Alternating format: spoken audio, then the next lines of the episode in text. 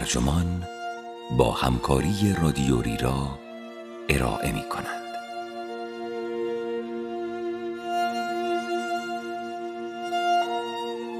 انسان اینقدر هم ابله نیست. این عنوان یادداشتی است به قلم استیون پول که در سپتامبر 2014 در ایان منتشر شده و وبسایت ترجمان آن را در تیر 1398 با ترجمه علی حاتمیان منتشر کرده است. من مهدی سفری هستم.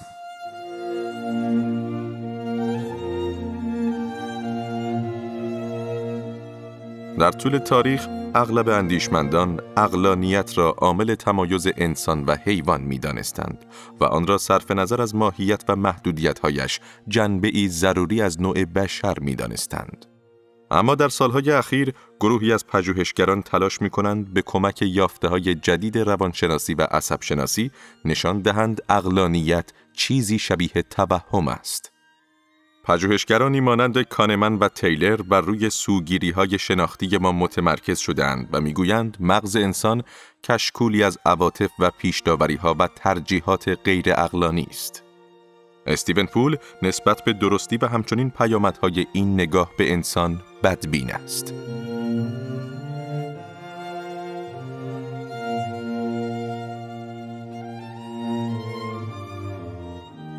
امروزه دستاوردهای بشری با میزان شناخت او از خود در تضادی غریب قرار دارد. ما امروزه میتوانیم ربات‌های خودکار را در مریخ بر زمین بنشانیم و با مهندسی ژنتیک پشه مالاریا را نابارور کنیم.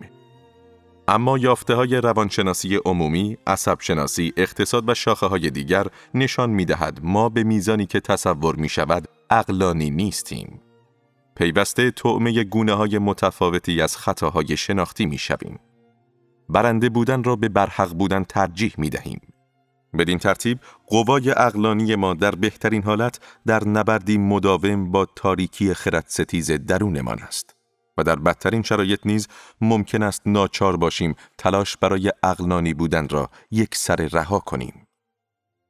بی‌اعتمادی فراگیر به توانایی عقلانی بشر بخش عمده‌ای از نیروی خود را از اقتصاد رفتاری به ویژه اثر مشترک دانیل کانمن و آموس تورسکی در دهه 1980 به دست آورده است. رویکردی که در کتاب تفکر کند و سری توسط کانمن به صورت خلاصه بیان شده است. کانمن در این اثر ذهن را مجازاً به دو بخش سیستم یک، شهودی با پاسخهای عموماً نادرست و سیستم دو، عقلانی و تأملی تقسیم می کند. سیستم دو بیشترین توجه را به سمت خود جلب می کند و همان چیزی است که تصویر ما را از خودمان می سازد. در حالی که از دید کانمن سیستم یک با ویژگی‌های شهودی، غیر عقلانی و دارای سوگیری مسئول بیشتر رفتارهای انسانی است. روایت‌های دیگری از این دیدگاه با عبارات منفی بیشتری بیان شده‌اند. به عنوان مثال، شما چندان باهوش نیستید یکی از کتب پرفروش سال 2011 نوشته دیوید مکرانی است که به سوگیری‌های شناختی می‌پردازد. از سوی دیگر مطابق تحلیل هوگو مرسیه و دن اسپربر دانشمندان علوم شناختی در چرا انسان‌ها تفکر می‌کنند قوای عقلانی انسان‌ها به نحوی تکامل یافته است که پیروزی در منازعه‌ها و نیافتن حقیقت را دنبال کند. روانشناسی به نام جاناتان هایت نیز در اثر خود با نام ذهن صادق این ایده را مطرح می‌کند که عقل به عنوان اصیل‌ترین ویژگی ما صرفاً نوعی توهم است. از دید او، پرستش عقل نمونه ای از ایمان به چیزی است که اساساً وجود خارجی ندارد.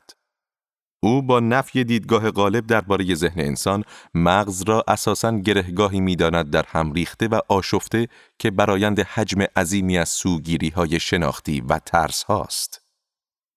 این دیدگاه نسخه علمگرایانه از گناه نخستین است و کاربرد مشتاقانه آن توسط دولت‌های امروزی پیامدهای اجتماعی نامطلوبی را به همراه خواهد داشت که بسیاری آنها را چالش‌زا می‌یابند.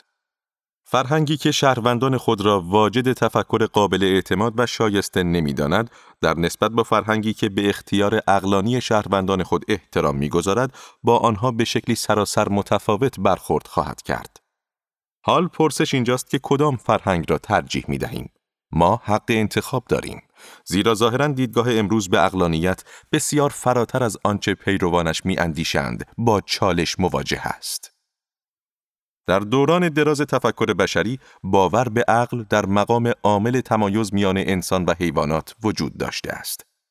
افلاطون معتقد بود که نفرت از عقل از منبعی مشابه با تنفر از نوع بشر سرچشمه می‌گیرد. ارسطو انسان را حیوان ناطق یا عاقل نامید و اسپینوزا نیز در پذیرش این که سگ حیوان پارس کننده است، ایرادی نمی‌دید. بنابراین انسان حیوانی بود که می‌اندیشید و استدلال می‌کرد.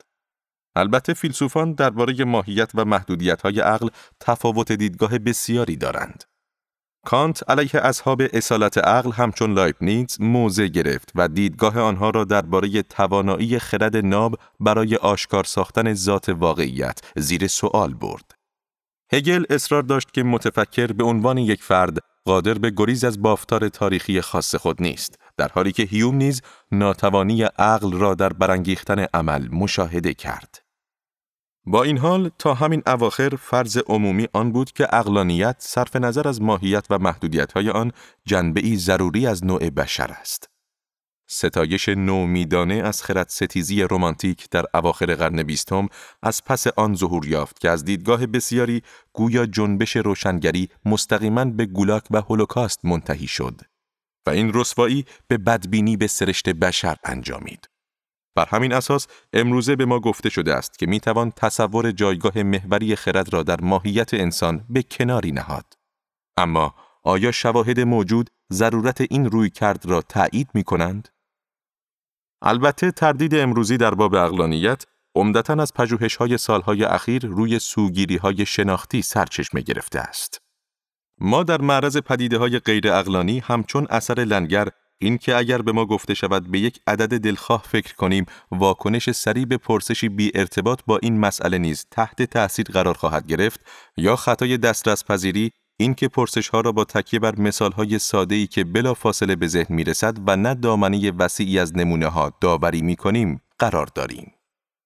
بحث‌های زیادی بر سر تفسیر درست آماری در برخی از این مطالعات وجود داشته و به طور خاص تکرار ناپذیری چندین آزمایش که ظاهراً تأثیرات مرتبط با اثر آماده‌سازی ابتدایی را نشان می‌دادند، ثابت شده است.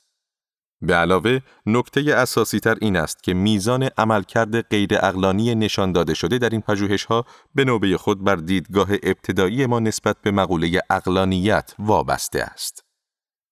در دوران توسعه نظریه بازی و تصمیم‌گیری در اواسط سده 20، فرد عقلانی در معنای اقتصادی کلمه کسی بود که تصمیمات خود را با توجه به حد اکثر ساختن منفعت فردی محاسبه می کند و ترجیحات او به نحو منطقی یا ریاضیاتی در ترکیب با هم و در طول زمان سازگار هستند. به همین ترتیب مشخص شد که افراد در واقع به این شیوه اقتصادی عقلانی نیستند و نمایش باشکوه این حقیقت موضوع پژوهش کانمن و تورسکی طی دهه‌های بعدی قرار گرفت. برای مثال در شرطبندی‌های پیچیده، افراد اغلب گزینه‌هایی را ترجیح می‌دهند که از نظر ریاضی دست پایین‌تر هستند. در واقع به نظر می‌رسد که زیان بالقوه در ذهن ما بسیار مهمتر از سود احتمالی است. پرسش آزاردهنده این است که آیا این انحراف قابل توجه از تعریف اقتصادی عقلانیت باید به عنوان دلیلی بر غیر عقلانی بودن بشر در نظر گرفته شود؟ یا اینکه صرفاً به عنوان نشانه‌ای از نقصان این تعریف تلقی گردد. اگر معنایی وسیع‌تر از اصطلاح عقلانی را لحاظ کنیم، برخی از نقایص آشکار شناختی ما تا این حد احمقانه به نظر نمی‌رسند. به طور مثال، بیایید مثال مشهور کانمن و تورسکی را بررسی کنیم که مسئله لیندا نامیده می‌شود. تصور کنید جمله‌ای که در ادامه می‌آید درباره لیندا گفته می‌شود. 31 ساله، مجرد، باهوش، رک و فارغ التحصیل رشته فلسفه، به عنوان دانشجو عمیقاً دغدغه موضوعات مرتبط با تبعیض و عدالت اجتماعی را دارد و در تظاهرات ضد هسته‌ای نیز شرکت می‌کند. حال کدام یک از این موضوعات محتمل‌تر است؟ 1. لیندا متصدی بانک است. 2. لیندا متصدی بانک و فعال جنبش زنان است. اکثر افراد احتمال گزینه دوم را بیشتر می‌دانند، اینکه لیندا متصدی بانک و فمینیستی فعال باشد. اما کانمن برخلاف این تلقی عمومی نشان می‌دهد که گزینه 2 در معنای آماری احتمال کمتری دارد. زیرا تعداد کل متصدیان فمینیست‌ها به علاوه دیگران نسبت به فمینیست‌ها بسیار بیشتر است. به این ترتیب کسانی که احتمال گزینه 2 را بیشتر می‌دانند در واقع تصور می‌کنند که احتمال تعلق لیندا به بخش کوچکتر یک مجموعه نسبت به بخش فراگیرتر بیشتر است. آشکار است که این نتیجه گیری به لحاظ ریاضی نادرست است و بر اساس تحلیل کانمن اطلاعات نامرتبط ابتدایی درباره شخصیت لیندا تصور ما را مخدوش ساخته و سبب آنچه او مغالطه پیوستگی مینامد شده است. لذا داوری ما در اینجا ناموجه به شمار می رود. اما این تحلیل نکات مهمی را نادیده می گیرد. به عنوان نمونه به آنچه فیلسوفی با نام پول گرایس درباره این معما با عنوان معنای ضمنی گفتگو می‌خواند توجه کنید. مطابق اصل ارتباط گرایس، افراد به طور طبیعی فرض می‌کنند که اطلاعات مربوط به شخصیت لیندا به سبب ارتباط آنها با موضوع ارائه شده است. این فرض آنها را به سوی تعریفی از احتمال هدایت می‌کند که با روش دقیق ریاضیاتی متفاوت است. زیرا پاسخ ریاضی موجب از میان رفتن کارکرد اطلاعات اولیه می شود و در نهایت خواهیم پرسید که اساساً چرا این موارد گفته شده است؟ آیا نتیجه گیری افرادی که پاسخ نادرست دادند به این سبب نبوده است که احتمال را در معنای نزدیکتر به توجیه روایی در نظر گرفته‌اند؟ در همین راستا روانشناسانی با نام‌های رالف هرتویگ و گرد گیگرنسر در سال 1999 گزارش دادن زمانی که شما معمای یکسانی را به چندین نفر می‌دهید و از آنها می‌خواهید تا به جای احتمال بسامد مرتبط را حدس بزنند، پاسخ در اغلب موارد به لحاظ ریاضی صحیح خواهد بود. نکته دیگری هم می‌توان به این مسئله افزود که مطابق آن اگر در معنای قابلیت اعتماد و توجیه پذیری مسئله را بررسی کنیم، این تصور که لیندا متصدی بانک و فعال حقوق زنان است، با تصویر کلی داستان همخوانی بیشتری دارد. در نتیجه این استنتاج مسلماً عقلانی است و حال همه اطلاعات موجود با یکدیگر سازگار هستند. دلایل دیگر نیز برای توجیه پاسخ‌های نادرست به پرسش‌هایی که برای آشکار ساختن سوگیری شناختی طراحی شده‌اند قابل ارائه است. روانشناس شناختی به نام جاناتان ایوانز یکی از نخستین کسانی است که در دهه 80 میلادی تصویری دوگانه از فرایند تفکر و استدلال را ارائه کرد. اما او در مقابل ایده تقسیم ذهن به سیستم 1 و سیستم 2 به عنوان 2 چارچوب کاملا متمایز مقاومت کرد و این نکته را نپذیرفت که استنتاج خودکار ذهن لزوماً به نتیجه غیر عقلانی می‌انجامد. او در پژوهش خود در سال 2005 مثال‌هایی را به این صورت ارائه کرد. از سوژه‌های آزمایش پرسیده شد که فردی اگر دوستش را ملاقات کند به دیدن نمایش خواهد رفت. او دوستش را ملاقات کرده است. پس اکثریت قاطعی از پاسخ دهندگان 96% استنتاج صحیح و منطقی را به کار گرفتند و پاسخ دادند که او به دیدن نمایش خواهد رفت. اما در ترکیبی دیگر از اطلاعات و با افزودن عبارت شرطی دوم پاسخها تغییر کرد. فردی اگر دوستش را ملاقات کند به دیدن نمایش خواهد رفت. اگر پول کافی داشته باشد به دیدن نمایش خواهد رفت. او دوستش را ملاقات کرده است. پس اکنون تنها 38% پاسخ دهندگان گفتند که او به نمایش می رود. ایوانز توضیح می دهد که در معنای منطقی 62% دیگر پاسخ نادرست دادند. از دید او در منطق استاندارد استدلالی که از چند مقدمه نتیجه گرفته شده باشد با افزودن اطلاعات جدید همچنان باید به همان نتیجه بیانجامد. اما افرادی که رفتن به نمایش را نتیجه نمیگیرند، لزوماً غیر منطقی و ناعقلانی نیستند. ایوانز فرایند تفکر این گروه را چنین تشخیص می‌دهد که بیان شروط اضافی درستی واقعیت نخست را مورد تردید قرار می‌دهد و این فکر به ذهن متبادر می‌شود که هرچند او می‌خواهد با دوستش به دیدن نمایش برود، اما ممکن است پول کافی برای این کار را نداشته باشد. بنابراین کاملا منطقی است که درباره رفتن یا نرفتن او به نمایش با اطمینان داوری نکنیم. به طور کلی ایوانز به این نتیجه میرسد که پاسخ کاملا منطقی برای بسیاری از افراد و در بسیاری از این موارد تفکر استنتاجی با نیازهای روزمره سازگاری کمتری دارد. او می‌افزاید که بر اساس یافته دیگر حتی اگر به افراد گفته شود که مقدمات استدلال صادق است، باز هم در صورت عدم باور شخصی به صدق آنها تمایل چندانی برای نتیجه گیری بر اساس چنین مقدماتی نخواهند داشت. البته در زندگی واقعی ابتنای استدلال بر اطلاعاتی که به صدق آنها باور دارید امری کاملاً پذیرفتنی است. در هر نوع مقابله میان کاملاً پذیرفتنی در زندگی واقعی با آنچه از دید منطقدانان و اقتصاددانان منطقی و عقلانی به شمار می رود، شما می توانید با تکیه بر معنایی گسترده تر از واژه عقل گزینه نخست را برگزینید. اوانز در نهایت نتیجه می گیرد تحلیل این سوگیری ها به عنوان شواهد ناعقلانی بودن بشر به هیچ عنوان بدیهی و آشکار نیست. یکی از نتایج جالب این تعریف وسیع‌تر عقلانیت دشواری بیشتر در محکومیت و احمق نامیدن کسانی است که با ما موافق نیستند. دان امکان استاد حقوق و روانشناسی در مقاله‌ای با عنوان مبتنی بر شواهد ساختن تعاملات مرتبط با دانش آب و هوایی استدلال می‌کند افرادی که حقایق مسلم درباره گرمایش جهانی را رد می‌کنند و باورهای گروه‌های همفکر خود را می‌پذیرند از یک جنبه عقلانی عمل می‌کنند.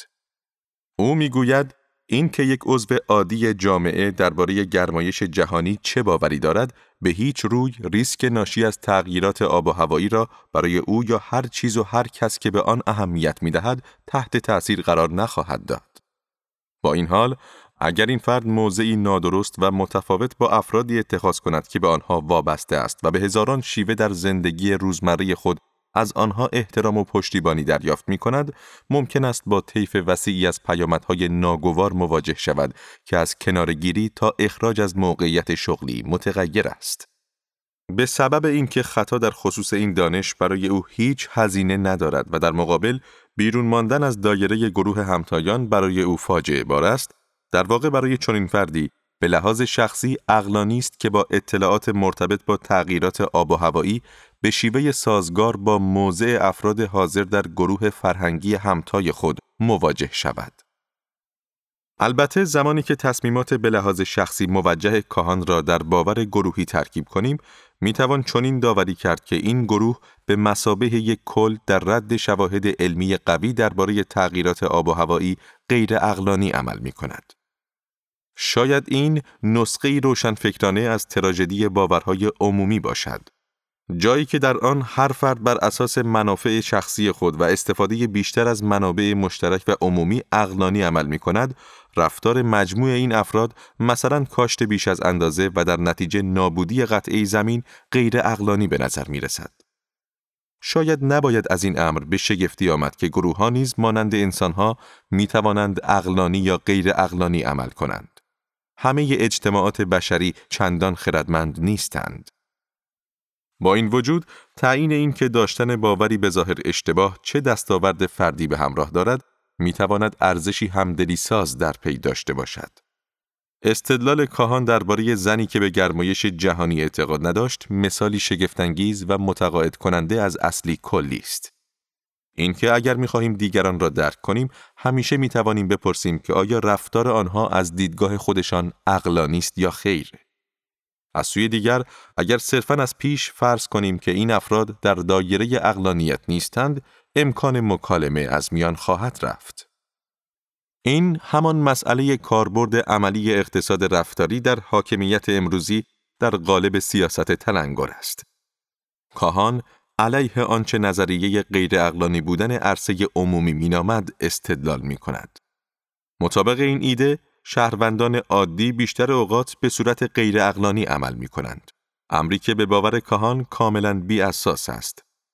با این حال، معماران لیبرال پدرسالار سیاست تلنگر به سادگی آن را پیش‌فرض قرار می‌دهند و مدعی هستند که این شیوه به بهترین نحو منافع ما را تأمین می‌کند.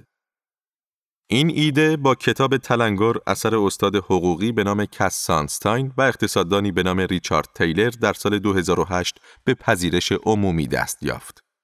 این دو پیشنهاد می‌کنند که سیاست رسمی باید به طور عامدانه فرایند تفکر و استدلال را در شهروندان نادیده بگیرد. این کار بناست از طریق طراحی معماری انتخابی صورت پذیرد که در آن گزینه‌ها به طور دقیق در نقاط ضعف شناختی شهروندان قرار می‌گیرند.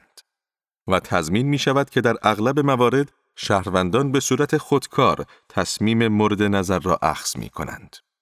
بر این اساس و برای مثال بوفه مدرسه باید به پیروی از سیاست سوپرمارکت‌ها غذاهای سالم را در معرض دید بگذارد و غذاهای کم ارزش را در مکانهای دور از دسترستری قرار بدهد. با این مانور ذهنی، تنبلی ذهنی ناشی از ادراک مستقیم هدف گرفته می شود و مشتریان کالاهای سالمتر را انتخاب می کنند. در نمونه دیگر، دولت برای جذب تعداد بیشتری از اهدا کنندگان عضو باید به طور خودکار همه را به عنوان اهدا کننده بالقوه ثبت نام کند تا اگر کسی واقعاً مایل به این کار نیست، به جای ثبت نام نکردن ناچار باشد از ثبت نام اولیه خارج شود. امری که با سوگیری حفظ وضع موجود در تقابل است.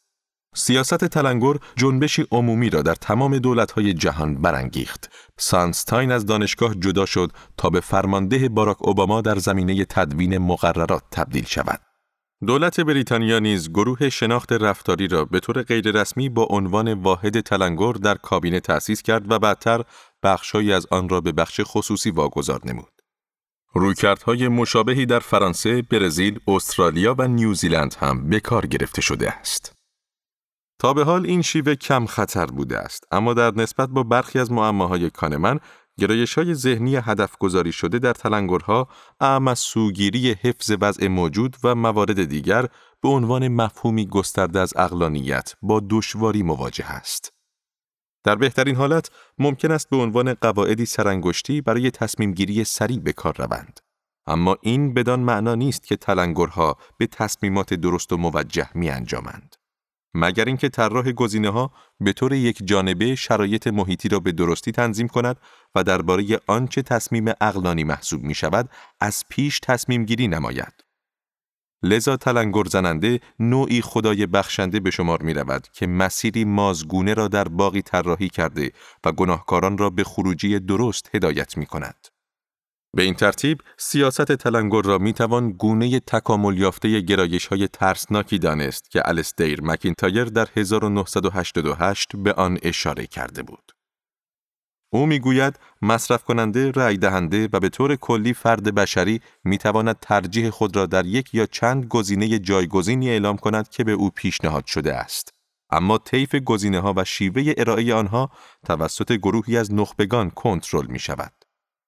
از این رو نخبگان حاکم در چارچوب لیبرالیسم باید در رقابتی شدید بر سر ارائه متقاعد کننده گزینه‌ها رقابت کنند و این معنای هنرهای مصرفی است.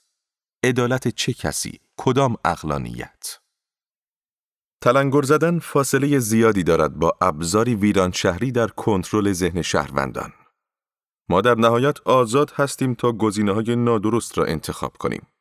با این حال، چیز نگران کننده‌ای درباره شیوه حاشیه‌سازی این رویکرد در مباحث سیاسی وجود دارد. اینکه آیا همیشه خوردن غذاهای چرب غیر منطقی است؟ در خصوص اهدای عضو چطور؟ آیا باید همیشه از انجام آن خوشحال باشیم؟ اینها مسائلی مبهمند و نظرات ممکن است درباره آنها متفاوت باشد. اما معماران انتخاب هرگز مجبور نیستند درباره گزینه‌های پیشنهادی با مردم مشورت کنند. بنابراین، تلاش برای دور کردن ذهن استدلالگر ما مشکل رضایتمندی را ایجاد خواهد کرد و نقصان دموکراسی را نشان می‌دهد. اگر شما بتوانید کاری کنید که اغلب مردم آنچه می‌خواهند را انجام دهند، چرا باید برای استدلال سیاسی خود را به زحمت بیاندازید؟ همراهی روزافزون روش‌های تلنگرزنی با قابلیت‌های فناوری برای نظارت بر اشخاص اعتراضات بیشتری را علیه این شیوه ایجاد کرده است. برای مثال، کارت‌های هوشمندی که اگر توسط شهروندان برای ورزش استفاده شوند، موجب کاهش مالیات محلی می‌شود. با استفاده از این کارت‌ها، مقصر دانستن افراد برای سطح بهداشت پایین یا افزایش حق بیمه سلامت به جای مسئولیت‌های دولتی تسهیل می‌شود، چرا که امکان اثبات آشکار عملکرد نامطلوب آنها فراهم می‌آید. به راستی با چه دلیل دیگری می‌توان مشکلات سلامتی افراد را توضیح داد جز با تکیه بر ناکامی‌های شخصی آنها؟ چنان که منتقدی به نام ایوگنی موروزوف با تمسخر اشاره کرده است، این امر یقیناً ناشی از قدرت شرکت‌های غذایی، تفاوت‌های طبقاتی یا انواع بی‌عدالتی‌های سیاسی و اجتماعی نیست. اگر پرهیز از انتخاب در چنین چارچوبی موجب زیان مالی یا دیگر جرائم شود، چقدر آزادی عمل برای انتخاب کننده باقی میماند؟